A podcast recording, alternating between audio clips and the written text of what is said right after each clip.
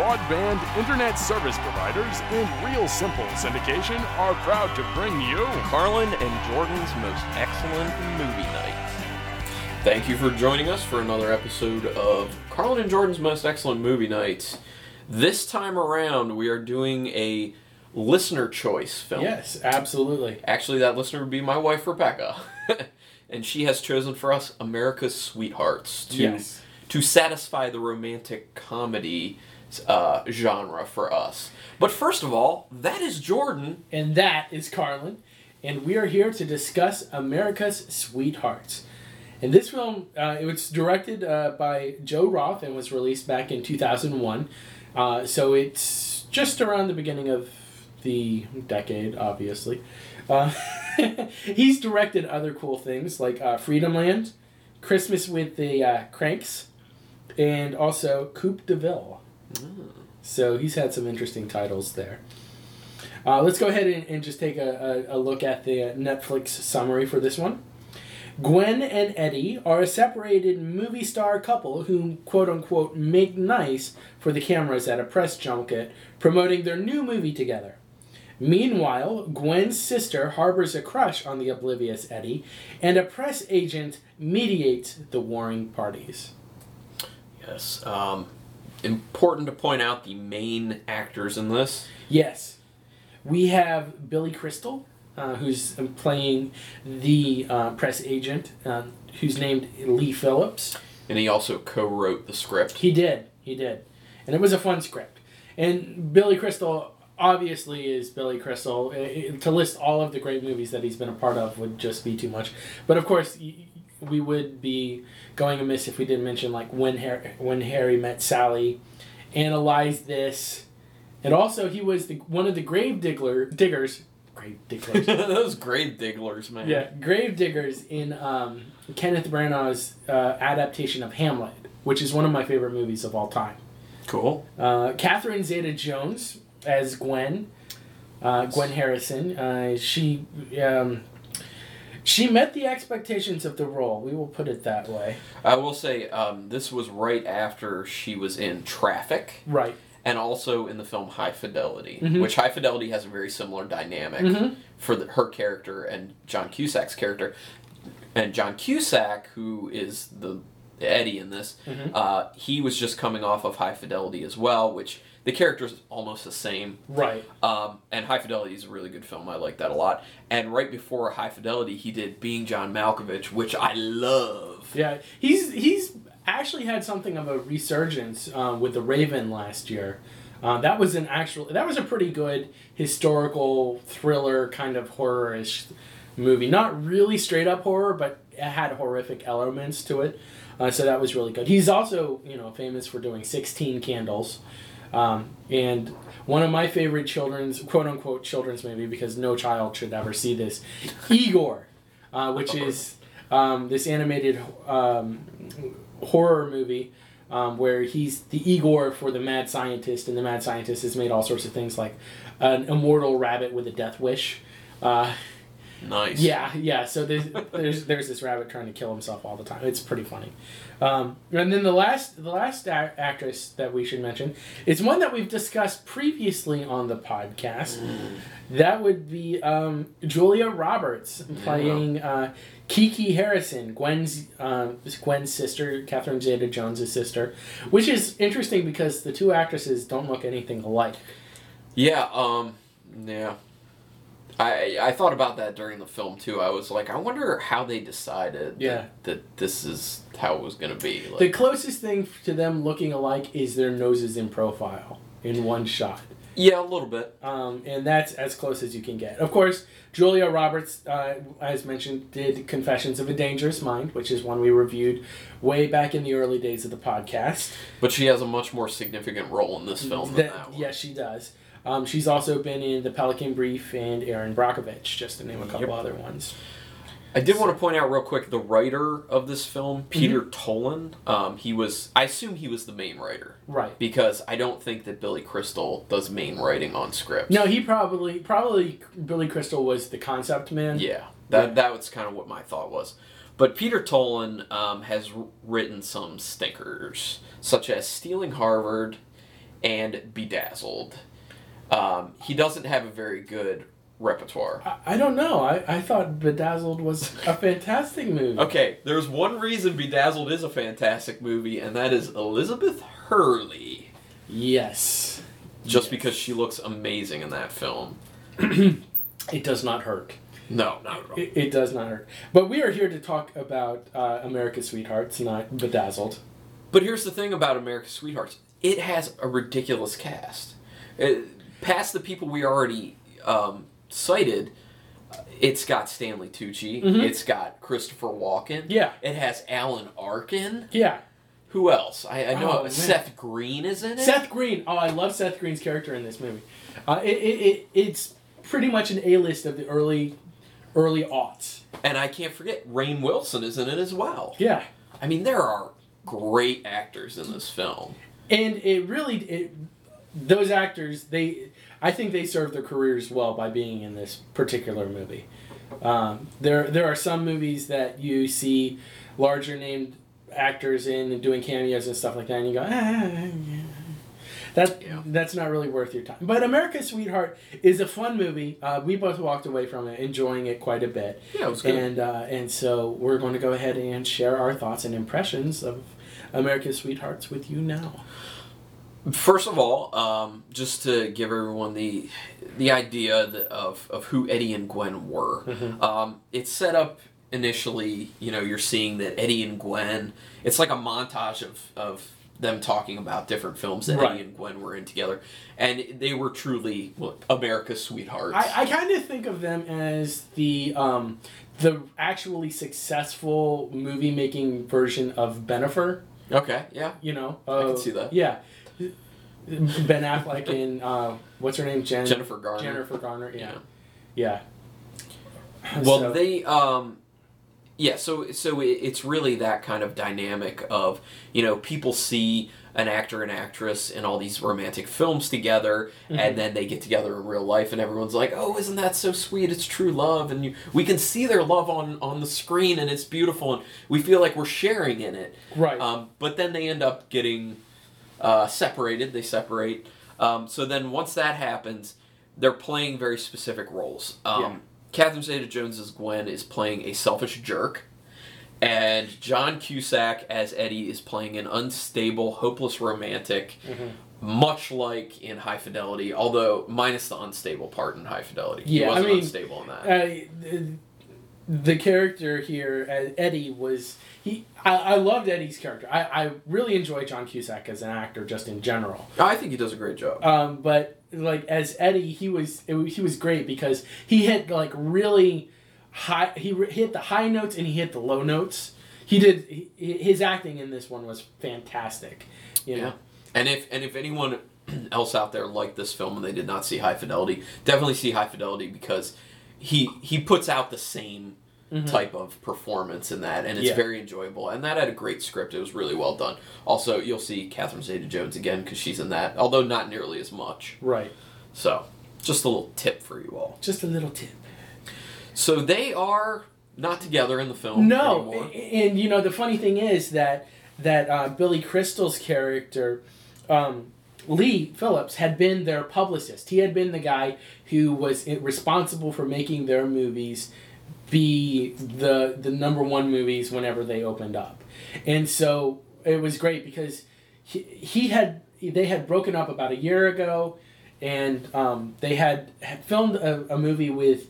Um, the a great movie auteur um, who had pretty much locked himself up in a shack behind his house. Yeah, what was his name in that? I can't Um, remember. It, it was Christopher Walken plays plays this kind of crazy, real over the top filmmaker who's I don't know, like kind of reclusive, I guess. Yeah, he seems like somebody whose films I would be into. yeah, yeah, yeah. Hal Weidmann. Hal That's Weidmann, right. yeah. His character's name was Hal Weidmann.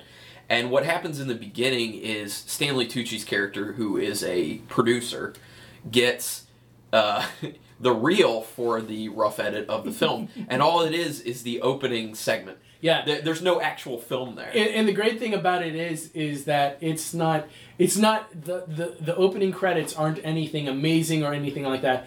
It's just the name of the f- of the film, Time Over Time, in like these block letters on a black background. And like and like um, Weidmann's notes were, "What do you think? We could also do this in blue." yeah. Yeah. And and the interesting thing is then this guy Stanley Tucci who pl- who plays this character very well Yes. of being just this angry crazed producer. Um, he goes to Billy Crystal's character uh, Lee and is basically like, look.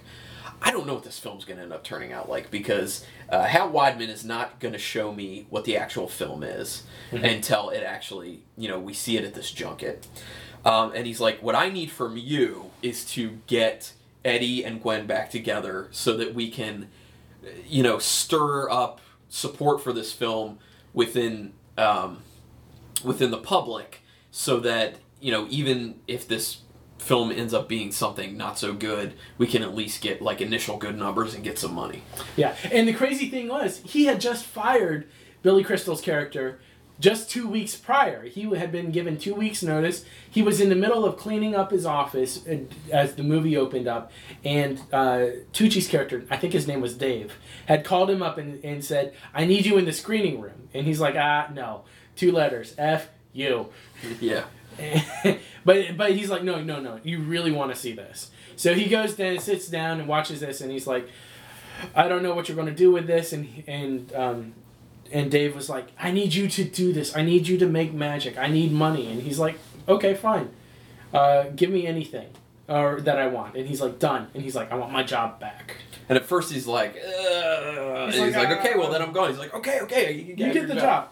You know, Yeah. he originally was um, bargaining for a, a golf cart, which would have been fantastic, riding out of the Hollywood Yeah. like screen stage. Yeah, give me a golf cart. on the golf cart. Um, so he then sets on his merry way to Yeah. try and get these two back together. So he's got to orchestrate all sorts of stuff to, Mhm. to get them back together. And And Seth Green's character is kind of his protege, and he's like, "Well, how are you going to get this all put together?" And he's like, "Well, I know somebody who will get." Uh, will get Gwen to come back. and that's when they s- flip over to showing you um, Julia Roberts' character Kiki, and Kiki is um, Gwen's sister, but more importantly, her assistant. Yeah. And she's not treated like a sister much. She is treated. she's she's treated like a flunky. she's treated like a kicked dog assistant.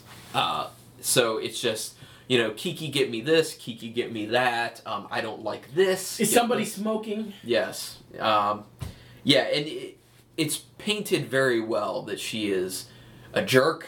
She is, uh, you know, very demanding, and Mhm. Kiki is not too happy about this. But Yeah. she's there because that's her sister. Yeah, and, and it, it's great because like the first thing that you see of Gwen's character is that she's on Larry King live, and these people are calling in, going, "Oh, Gwen." We saw your last movie because we love you, but it was a horrible movie. When are you getting back together with Eddie?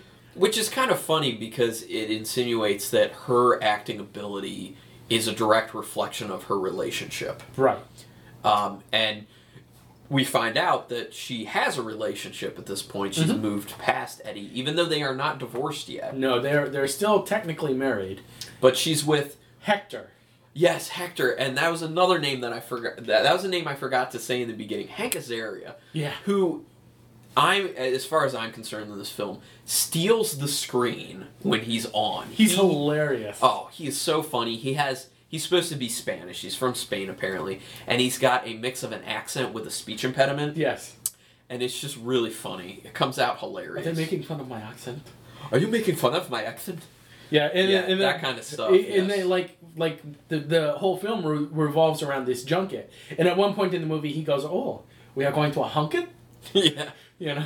Yeah, and mispronouncing things Yeah, because it- of the it- accent and the speech impediment. Yeah, it, and that's you know that's something that could go in any film could go well or could go horribly wrong.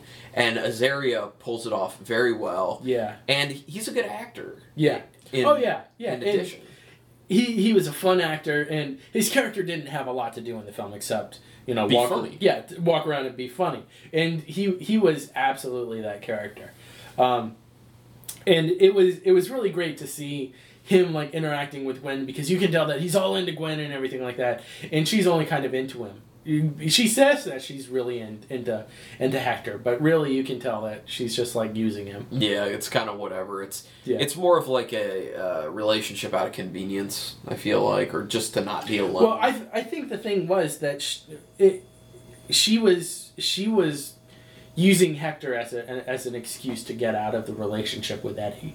yeah, and and that becomes pretty clear much later in the film. Yeah, um, when you see some footage of her talking about that kind of stuff. Uh, but I think one thing real early on when I was watching this that, that became clear to me is um, this is kind of showing how involved people get with celebrity relationships. yeah, yeah. I, I had written that down as well. It's interesting to see how this movie shows how the public celebrates celebrity relationships. And at the same time mourns them when they end. Yeah, you know, you, I don't know, you, you could think of so many relationships that didn't go well. Um, you know, what, like uh, Angelina Jolie and Billy Bob Thornton, you know, that Yeah. didn't go so hot. And, well, just recently Tom Cruise broke up with uh, Kate Hudson, no, um, um, that was, um, oh, God, Katie Holmes. Katie Holmes. Katie yeah. Holmes. I knew it was Kate something. No, he just unlocked the door to his mansion and let her out. Yeah, pretty much. He had her locked in there. Or she found a she found a key somewhere. She just found a way out. Yeah. Um, But yeah, but it's you know, and, and people really feed into these relationships, and part of it, you know, kind of goes back to the film Antiviral when we were talking about that, how people just consume so much celebrity, and you get it twenty four seven pretty Right. much. Um, so people are they feel invested in these relationships, so that when these celebrities break up, they're like, oh, oh my god, I, I'm hurt. I feel like that one was gonna last. yeah. But the thing to know is relationships in Hollywood inevitably are not going to last. Relationships in Hollywood seem to be a thing of convenience, no Yeah. matter how you how, how you dice it. I mean, Well, and I've always wondered how much of it is is fake from the aspect of actors work together on a film. yeah, They're in a romantic setting and they're supposed to be romantic on the set. They stay within character or are feeling the feelings that those characters are feeling. Well, that's the same feelings a lot, but um, and then off screen they just kind of stay with it. and you know that's kind of similar to what was going on in the Hunger Games. I know you didn't like that movie, but um, Katniss and, and Peeta had to play the role of lovers for the camera so that they can get money from the sponsors. So you know you have this thing where they're they're trying to move on and and live their lives, and they're supposed to be this great Hollywood couple in the middle of the Appalachians, and you know at finally at one point in the second movie, uh, which I went and saw in theaters, they actually they had um, they had a marriage proposal done just to boost media ratings. there you go. You know, so that type of thing is something that comes up all the time. And in America's Sweethearts, with Billy Crystal's character Lee going around um, and trying to orchestrate, you know, Mm-hmm. Gwen, Gwen and Eddie getting back together, I wonder to myself, has this actually happened in Hollywood? And I wouldn't be surprised I at would, all. I, you know what? I would, I would bet that Billy Crystal probably saw something like this happen and then based the script off of a similar incident. Yeah, because fact is stranger than fiction. It is, it is. You know, and the best inspiration for anything comes from the real world. Yeah. So yeah, I could definitely see that, but it really spoke to me about how how oddly involved people are with these celebrity relationships and how also it, it leads me to another thing that I always think about uh, within film is romantic relationships and how they're depicted in film. Yeah, Um, since we watch so many movies and watch so many TV shows uh, throughout our lifetime, that starts becoming the ideal that we set for our romantic relationships and what we expect out of them.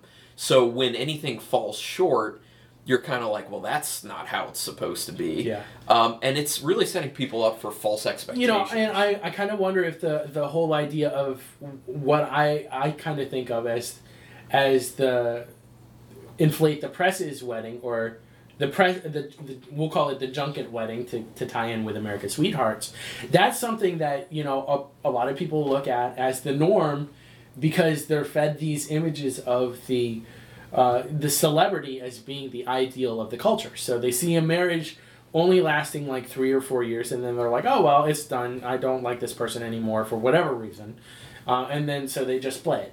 You know, and a lot of times there's a kid in, in the in this equation, or you know, there there are other people aside from just the just the spouse that's been left, and it, and it happens with both men and women. They it's I'm going to put my foot in my mouth if I continue on with this this particular vein of conversation. Well, I mean, my, my thought on it is that you know, like I said, you know, people have uh, this this false ideals Mhm. um, built up in their mind of, of what a romantic relationship is and what and what a relationship in general is supposed to be, um, and it's it's very far from reality Yeah. because everything in film, i when it comes to romance, is effortless yeah, and it's so euphoric and it's gonna be amazing forever and that's not the the reality of actual relationships you have to work work hard. and, You know? yeah and you and it's not just that you know you'll meet a person and you guys are perfectly matched and you'll never make each other upset and you'll never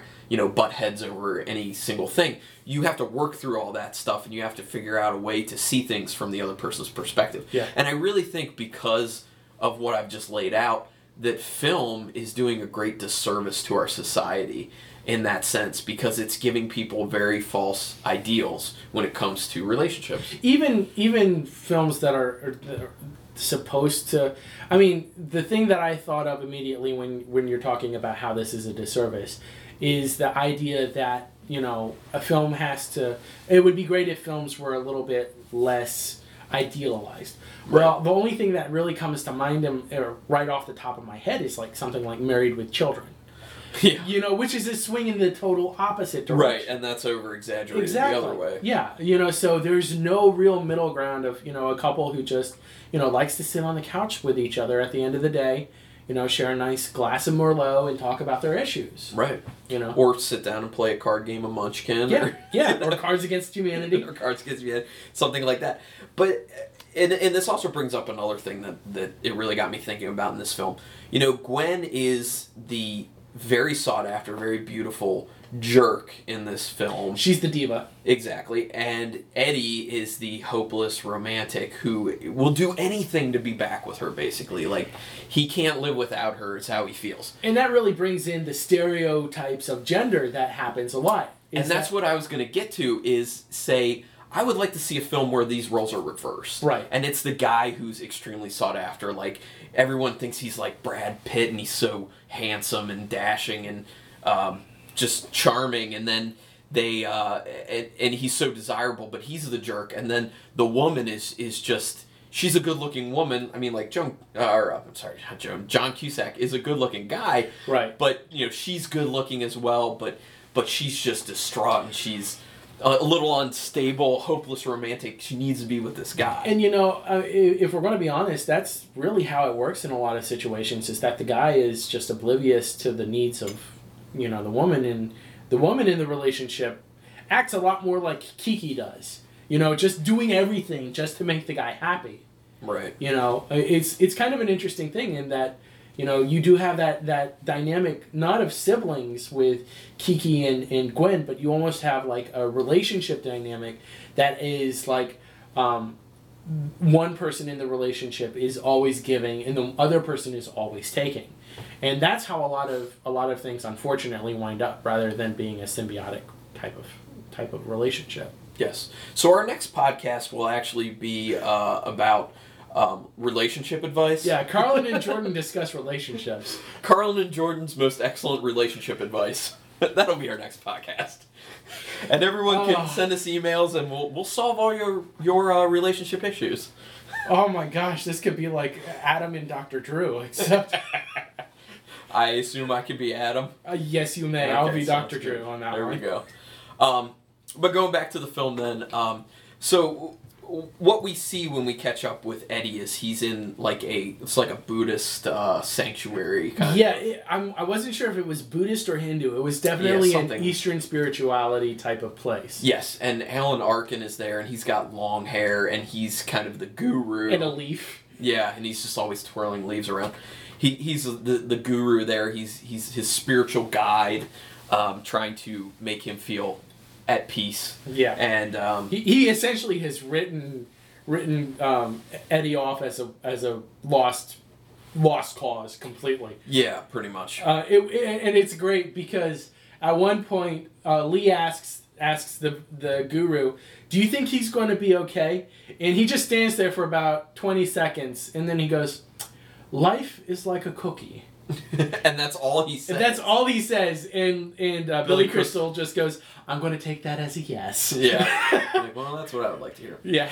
Um, but uh, you know why Eddie's involved in that is he's trying to get his mind straight because if there was a situation that happened where he uh, saw Gwen and Hector at a um, At a restaurant. at a restaurant Yeah. that that he that Eddie and Gwen used to go to all the time and, and Eddie like idealized it as far as his relationship with with um, Gwen went and he, he saw him there he's in the rain moping on a motorcycle and then he just drives at him and crashes through the window Right. and almost kills him At one point later in the movie, Eddie describes what happens as a as a case of like or as a the onset of paranoid schizophrenia, uh, which it didn't seem to be that. It seemed to be like it was that was uh, hyperbolic hyperbolic exaggeration on his part. yeah It, it just seemed like he was just really angry.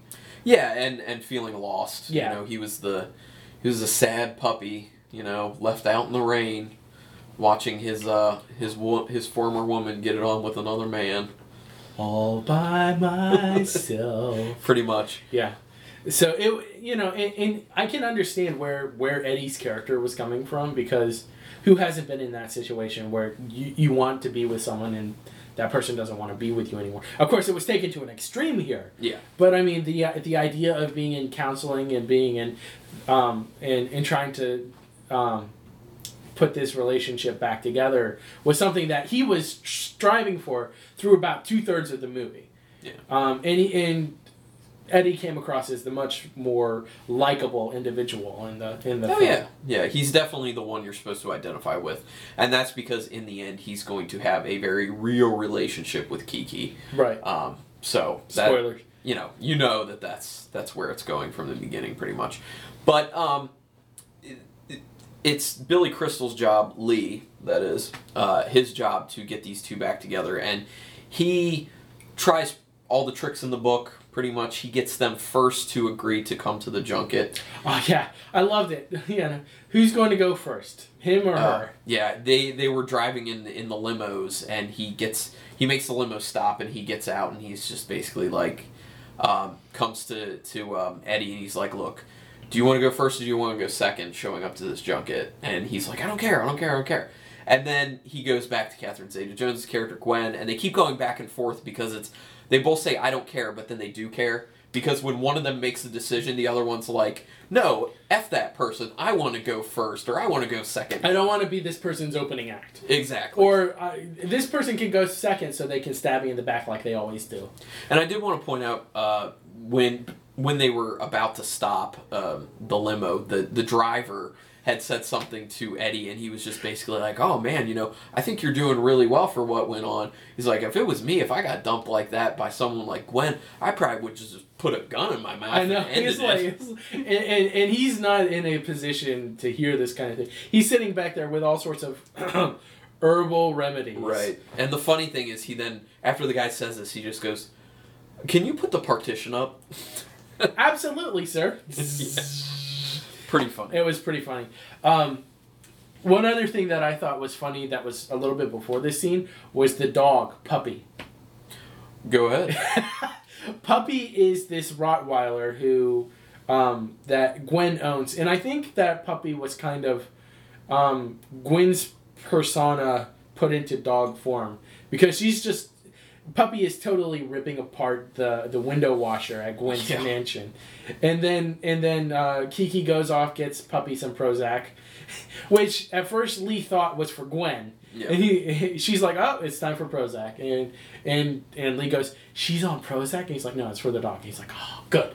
so um, so Puppy is is Prozac, and then Puppy comes in and starts licking uh, Lee's pants. Yeah, the crotch. Yeah, Um, You know, I'm gonna be honest. That that whole segment didn't work for me. I th- I thought it was kind of for no reason and over the top and stupid. I mean, it was. I didn't like that. It was a little over the top, but the thing is, my parents have a dachshund. Um, that the not well, yes, sometimes that has happened there, but this dachshund spends an inordinate inordinate amount of time when I'm at their house licking my pants. So. Which, which is why I would I would submit that dogs are stupid and cats are great. yeah, well, uh, Carlin is a cat person. Yes, yes. So, um, but yeah, Albert the the dachshund spends a great deal of time licking my pants. So, so I All right. completely identified with with the character. It wasn't a Doberman. It's not a Doberman, but still, I can identify with um, with Puppy and Eddie. Yeah. But anyway, let's get back to where they were in the car The- in the. Well, after after they finally get everything figured out with the with who's showing up first, Yeah. which it's Gwen who shows up first. Um, they get in and they're they're gonna end up doing the junkets Yes. together. And the thing is that um, that Gwen has a little, basically a bungalow off to the side, and um, Eddie is staying in the main area of the hotel, and uh, th- supposedly they're not supposed to meet each other until you know, de- except for during official events where they can be photographed and everything, because um, Lee is not a dumb person. He wants to, he wants to both do a little crowd control and also set things up for some uh, some fiasco style shenanigans. Yeah, he he's trying to control things very carefully. Yes. Um, he's plotting all of his moves. Uh, it's kind of like a chess game for him. It really is. Um, but one of the interesting things is uh, he, at night, Eddie decides that he's going to go out and um, see if he can peek peek around and, and see Gwen because he's that into her and misses her that much. And he goes and there's there's a wall Yeah. and he or does he look at? He, I think at first he looks through just he, like he tries uh, to look through like a little peephole that's that's there, like, uh, but then he decides to t- try and climb up the wall and look over the the top of it. Yeah, and he sees. He believes he sees Gwen um, by the pool, and she's like in all white, and there's like mist coming off of the pool, and it looks very. She looks angelic. It's a know? very it's a very um, enlightened type of moment, especially for someone who's just come from a spiritual healing center. Yeah.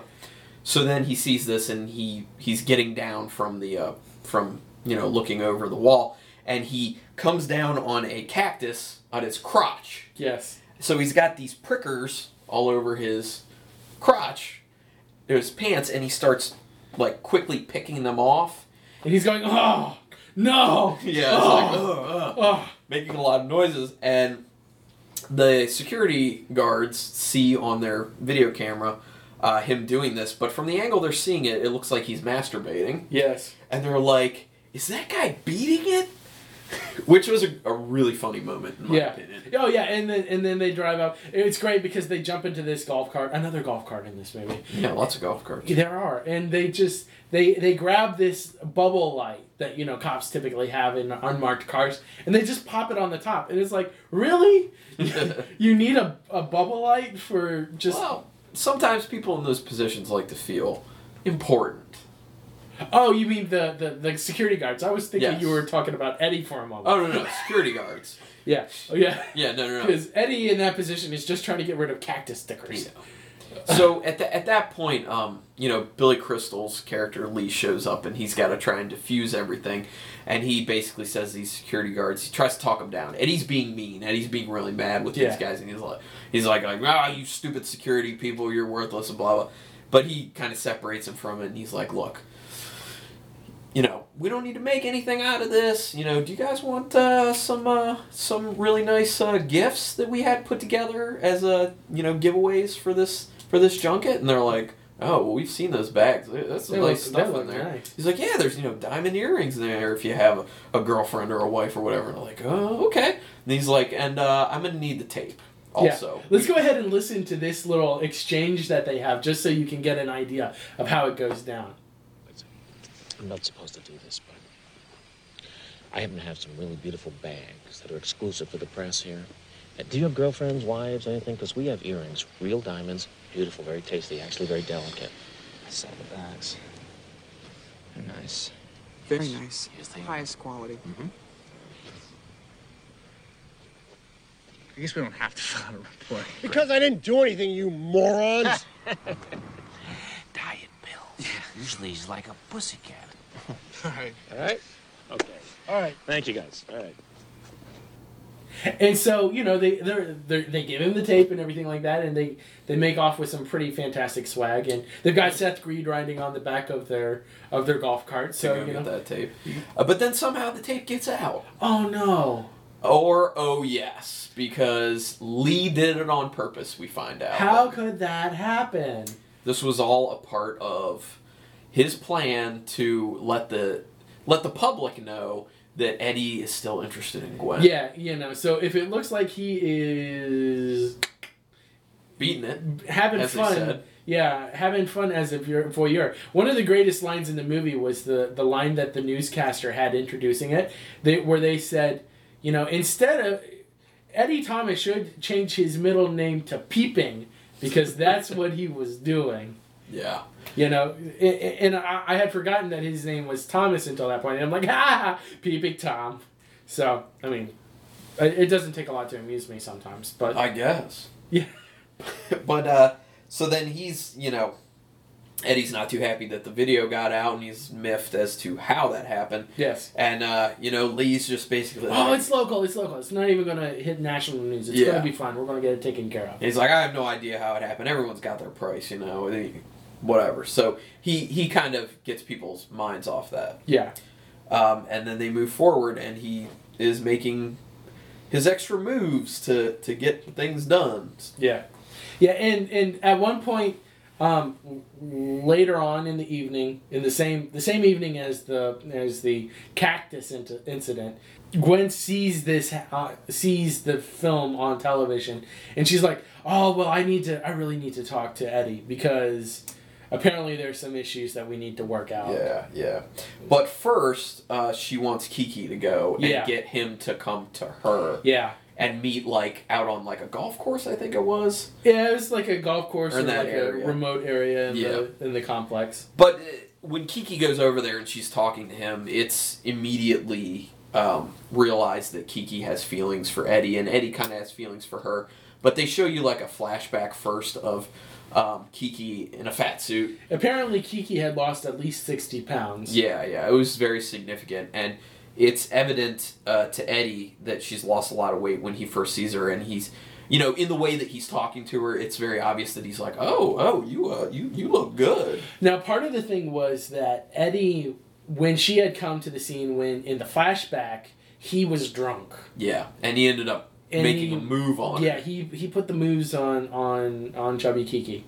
Um, and now that she's not chubby, now that she's not Chubby Kiki, well, he wants to put more moves. wants to put more. But he he's actually very charming because he's like, you know what? I think I had been drinking too much. I really want to apologize if I did anything inappropriate. You know, Mhm. which was classy. very classy. Classy. And it also gave her the ability to be a little bit more demur- demurring in the situation. Very much. So she's, you know, they talk, they establish that those two are interested in one another, and then he goes and meets with um, Gwen, and She basically brushes him off. She she, she she does, but it also kind of reinvigorates his hope that he can be with her again. right. Just because she agreed to talk to him.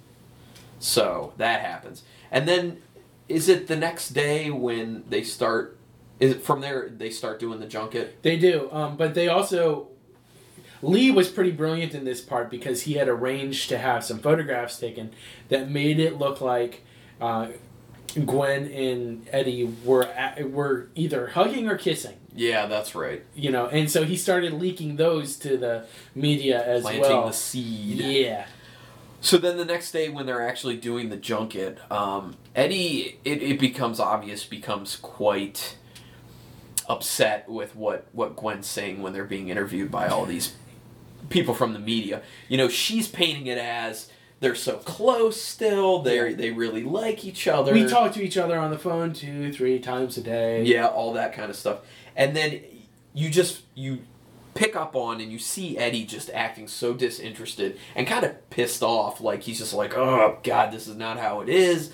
And then he eventually takes takes things into his own hands and starts kind of uh, sabotaging the Oh, yeah. interviews. Yeah, and yeah, even yeah. says at one point like, "Oh yeah, you know we're so we're so good together, and you know I, I I'm just gonna tell him, you know um we're, we're we've gotten into having threesomes with people. That's how open we are. And let me tell you, Hector, mm, yeah."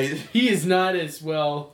Yeah. Oh no. She, he he basically said he's like you know when she she brought the idea up to me about you know bringing bringing another person in the bedroom I was kind of like I don't know but then this Hector guy came in and he's like and I see why she wanted him in the bedroom with us you know it's and it was uncomfortable for everyone yeah, in the room obviously. and it was hilarious. And the thing was, he um, Lee like gets the the the um, the cinema reporter out of the out of the room, and he she's like, "Hope everything's going well in Salt Lake City." So probably she was.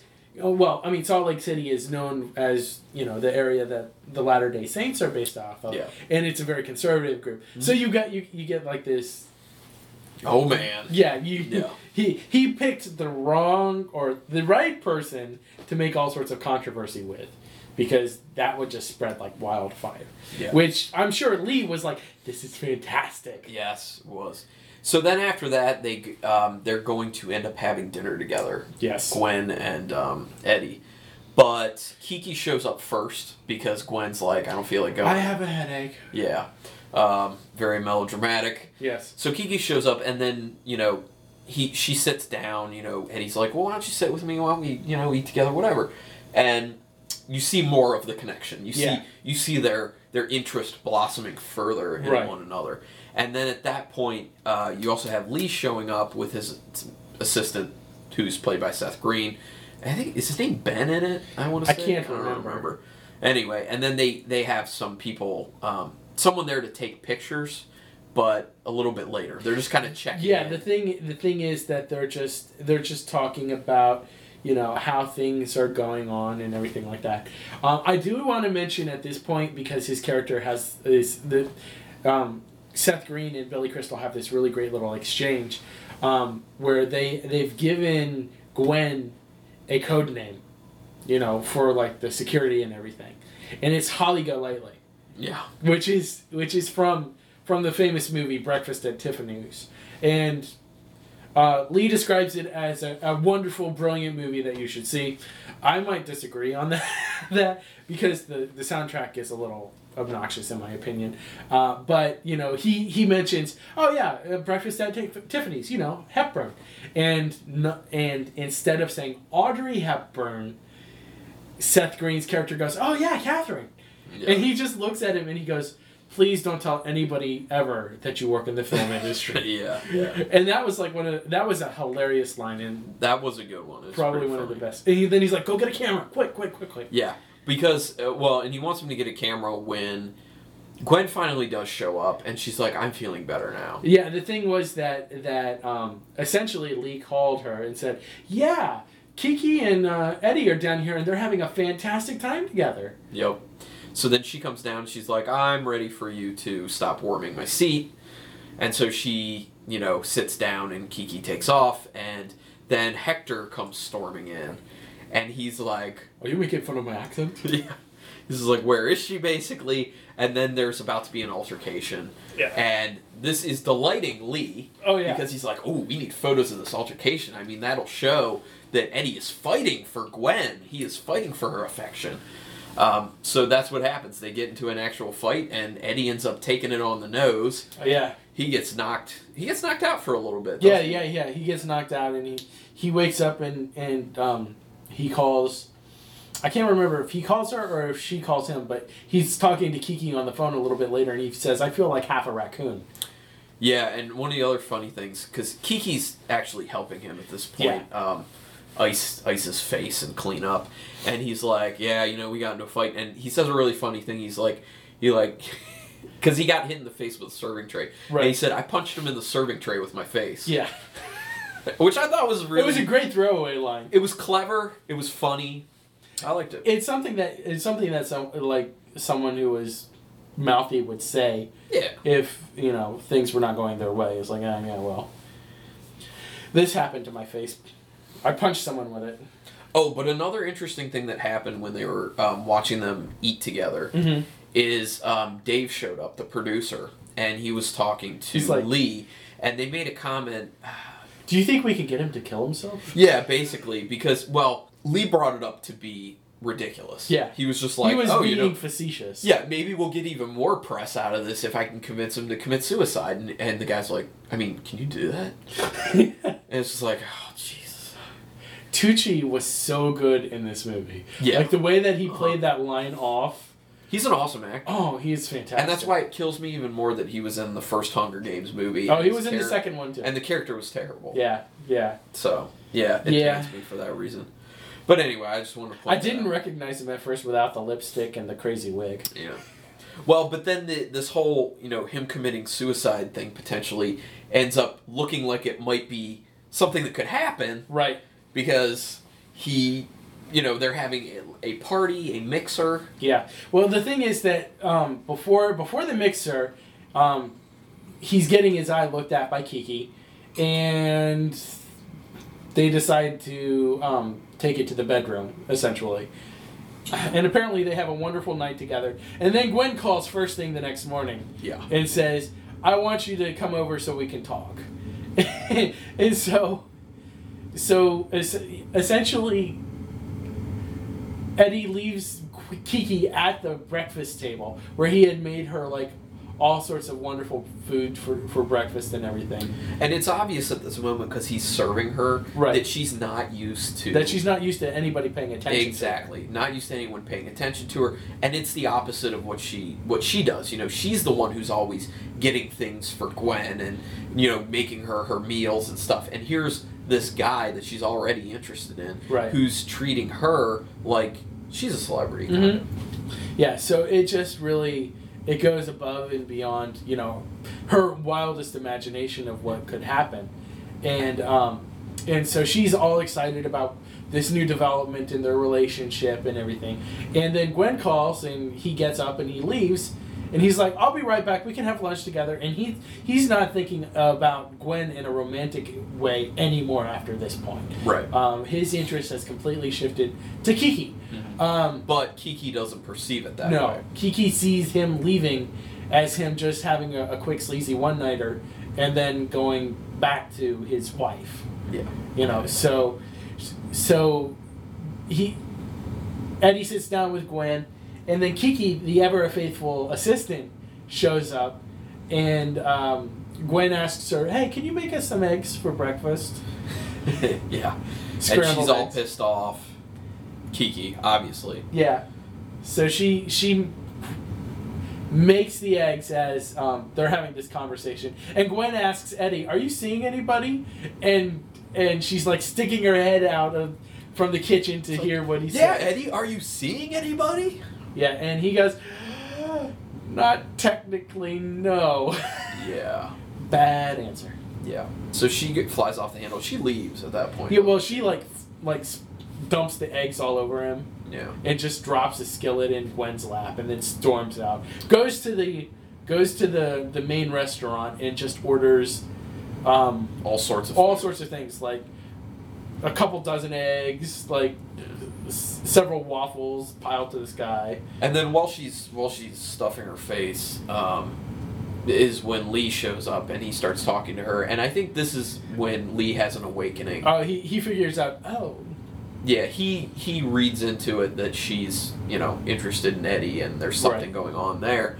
And he sees how distraught she is, and I think this is the turning point for him, where he's kind of like, you know, what I'm doing is probably not the best for the people involved, right, and I should probably stop. right. So he starts to kind of let up. And then it's even more solidified in his mind when later they're at that, you know, when they're at the mixer, and all of a sudden you turn around and you see Eddie standing on the top of the roof with his hands over his head like he's going to jump. So what happens is that Lee runs up the stairs to the to the top and he goes to he's trying to pull him in, but what he accidentally does is knocks knocks Eddie off the roof almost. he hits him with the door. Yeah, he hits him with the door, and Eddie's sliding towards the end of the. So what they have to do is he, um, Lee actually is pretty smart in this situation. I don't know if I would have done this. He runs over to the fire hose, the the collapsible fire fire hose, pulls it out and throws it to Eddie, and then has him just climb. climb hand over hand up to the to the top of the roof, and then Eddie is like, "Oh man, what are you trying to do? You're trying to kill me and everything." And he just says, "Take a bow, make it look like it's staged." Yeah. You know, and and so they cover for it, and it actually brings a lot more pressure to the movie because as they're doing this, here comes a helicopter. Yeah, the media. Yeah. Well, no, no, is- no. That's when the the director shows up. Oh yeah. Um. Oh yes, that's right. That that's when uh, Hal Weidmann shows up. But at that moment is when Dave, you know, Stanley Tucci's character is like, oh, maybe this is the suicide. is Yeah. He's like, "Oh man, he did get the suicide." Man, Lee works miracles. So then from there, they're going to go to the premiere. Right. Um, and Hal's going to show um, his film, his cut of this film.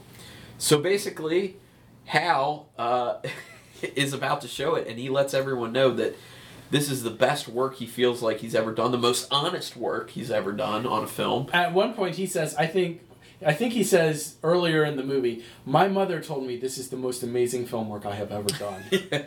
and let me tell you, Christopher Walken is awesome in this role. Like he plays this kind of spaced out, avant-garde uh, director very well, and he's got like long hair and he looks very like kind of disheveled. yeah, yeah, yeah, yeah. He's like I don't care about anyone. I care about my own vision, and that's it.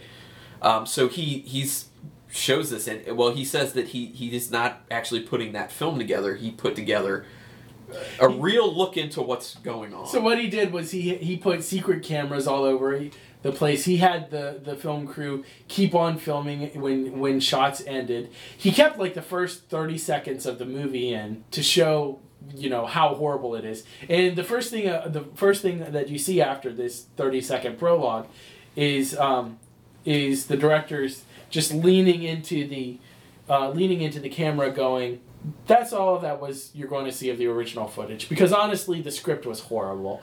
So i decided to do this little avant-garde project. And so it starts showing all of these clips of like people doing things and it shows like eddie's reaction. Apparently hector had been an extra in the movie. And Yeah. and so it shows like gwen pretty much grinding down on him pretty hard during Yeah. a dance scene. And and the tension between Eddie and Gwen at that point. They're arguing over it. And then there's a hidden camera where Kiki is helping Gwen put her makeup on and Gwen confesses that she's getting it on with Hector but then also confesses that she wish, wishes that Hector had a larger unit. Yes. And she holds up a lipstick container. And says it's about this big. and then she takes it down and she's like eh, no more a little more like that. And that's when Hector gets incensed. He's like I do not have a small penis Yeah. I do not have a small penis And you know what is hilarious? I did not realize this until now, but you know, they they he he makes Gwen officially come out and say that Hector is well endowed. And if you are a fan of Community, and a lot of people should watch the first I've not seen two two seasons of it, they have a Dungeons and Dragons episode. oh yeah I know what you're talking And about And there is a character who is named Hector the Well Endowed. oh there you go So- so it's the same Yeah, yeah, exactly. Cool. And Hector the Well Endowed in, in, Dun- in the Dungeons and Dragons episode is played by a woman, which is even better. interesting Yes.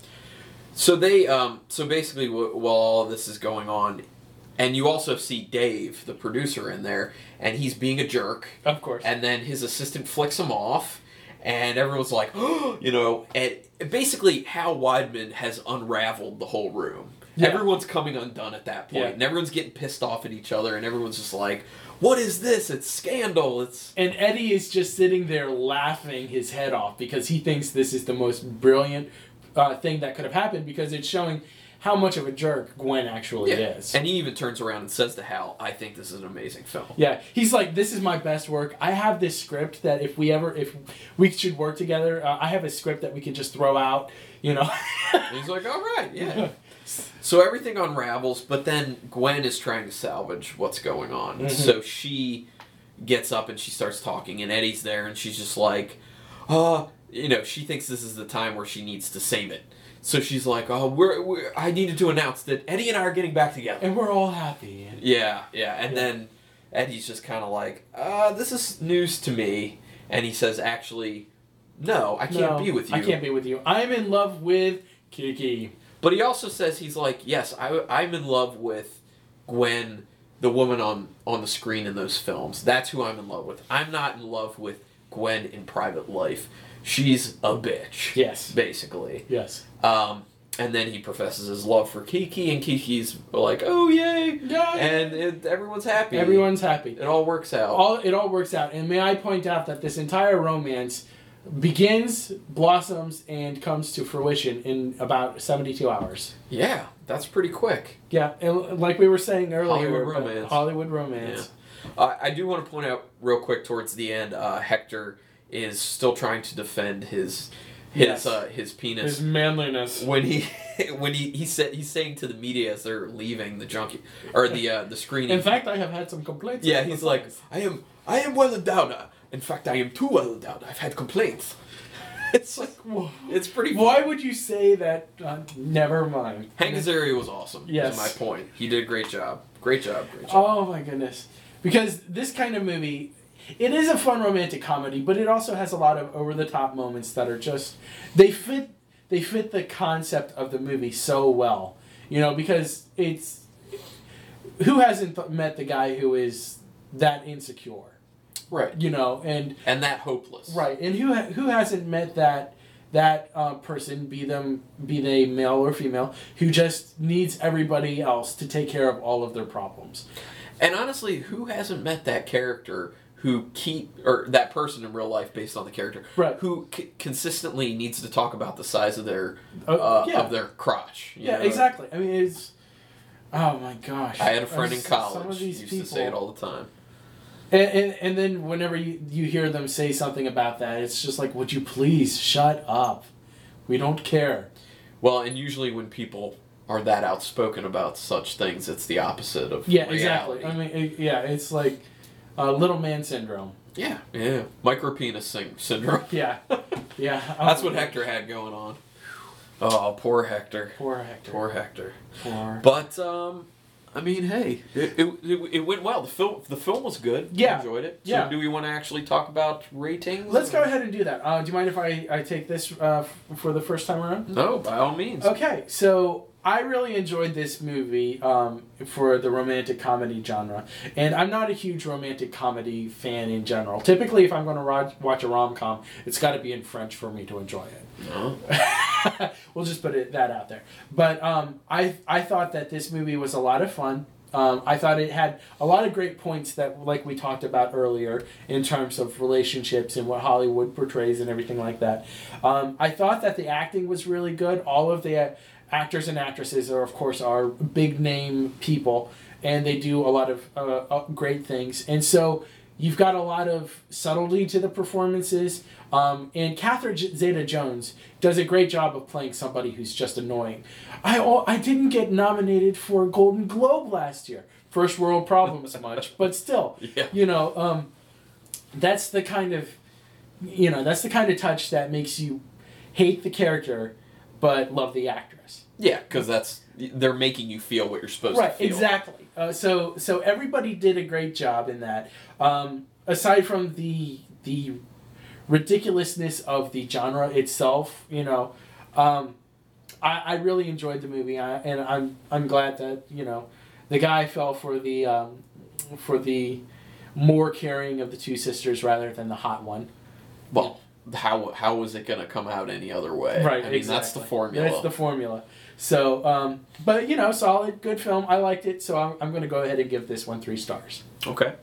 Uh, my thoughts on it, like you said, as far as a romantic comedy, uh, it was good. It, it was better than most romantic comedies. Uh, a few shortfalls. It stuck to the formula Mm-hmm. pretty much. You knew right away what was really going to end up happening in the end. There's no real big surprises in that sense. Right. One of the things that I was surprised about with this film, um, with the formula for romantic comedies, a lot of the time it's like funny, funny, funny, funny, funny, funny, funny. You hit that half hour left in the film, all serious. Yeah. And there's no more comedy involved. And that always kills me. I hate it. I want comedy smattered throughout. This succeeded in keeping the comedy all the way to the end. It had those poignant moments, it had those straight drama moments, all the romance moments, but then you would be hit with comedy real fast or you know comedy was sandwiching those moments and they weren't too long. And one thing I did want to mention is that I really wish time a- time after time or time before time I can't remember which it I was. think it was time after time. Yeah. Um, I really wish it was a real movie because that. It looked weird. It, it- well, I mean, it looked like my kind of movie. That was like sci-fi ish. Yeah. Yeah. No, no, I don't mean like the the, the prologue to it. I mean the like the hidden Oh, camera oh, stuff. the hidden camera. yeah, okay, I, I would love to watch that. Yes, that did look cool. So yeah, so as far as a romantic comedy, it exceeded my expectations in what a romantic comedy would be based on the formula I've seen over and over again. Um, you know, like I said, it did have some of that formulaic stuff to it, though. Uh, th- like you said, the acting was good, uh, very good. They had a crazy cast in this. The jokes were good. Um, I think the script was handled very well. Uh, the directing was handled handled very well. Overall, um, not a perfect film, and there are some things I'd like to see different, like the role reversal, maybe, because there are a lot of you know stereotypes once again. But um, hey, it, it was fun. Um, it's definitely a, a romantic comedy that I, I shared with Rebecca, my wife, because it was her pick, and we both enjoyed it. And you know, it's not often that I can say I enjoyed a romantic comedy. Um, so that said, I want I want to give it three stars as well. Awesome, Rebecca. Thank you so much for picking an awesome movie. Yeah, a, a awesome romantic comedy at Yes. that because it is hard to find a good romantic comedy. It is. Although I would say, as far as romantic comedies go, probably one of my favorites is Love Actually, Mhm, that's which a is good one. also a holiday film. Yeah, So maybe we'll do that next holiday instead of Jingle All the Way. that might be a good choice.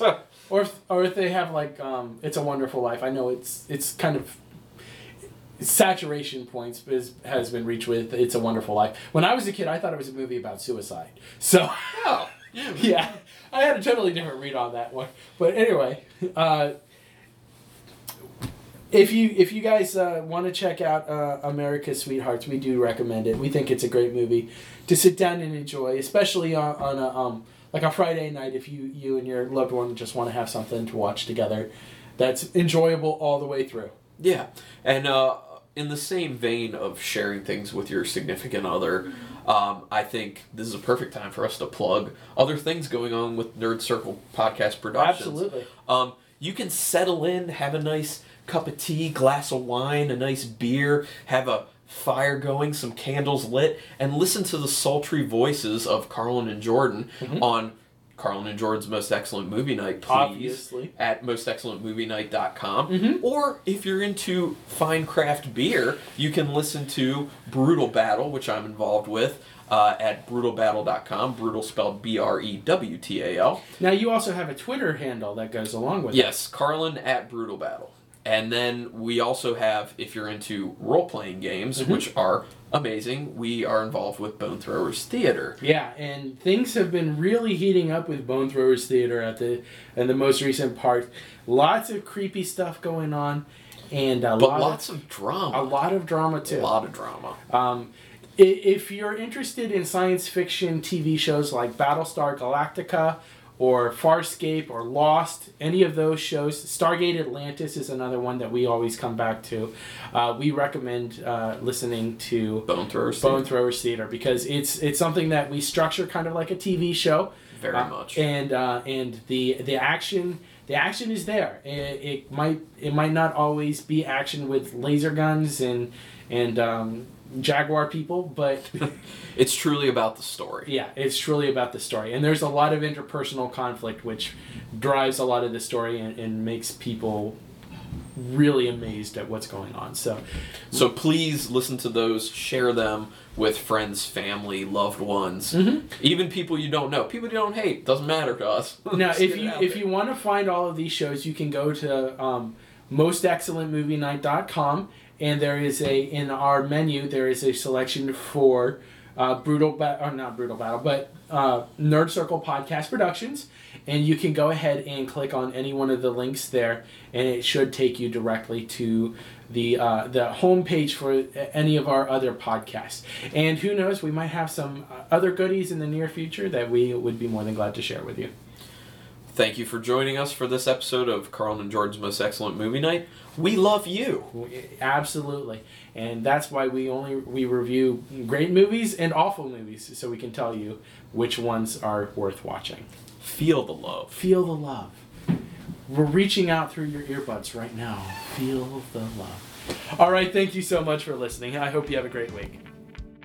You've been listening to Carlin and Jordan's Most Excellent Movie Night. Our theme music was provided by Sweet Wave Audio. To find more royalty free music for your own projects, check out sweetwaveaudio.co.uk. And special thanks to Ariana Ramos for her graphic design savvy helping us with our album art. Visit our website at mostexcellentmovienight.com to listen to other episodes, give us your opinion, and share with us other movies you'd like to have reviewed. You can also contact us through our email address, mostexcellentmovienight at gmail.com. We would love to read them on the air. Also, if you could rate and review the podcast on iTunes, we would be your friends for life, For sure. That's all for now. Thanks for listening to Carlin and Jordan's Most Excellent Movie Night. where movies are most excellent. This has been a Nerd Circle podcast production.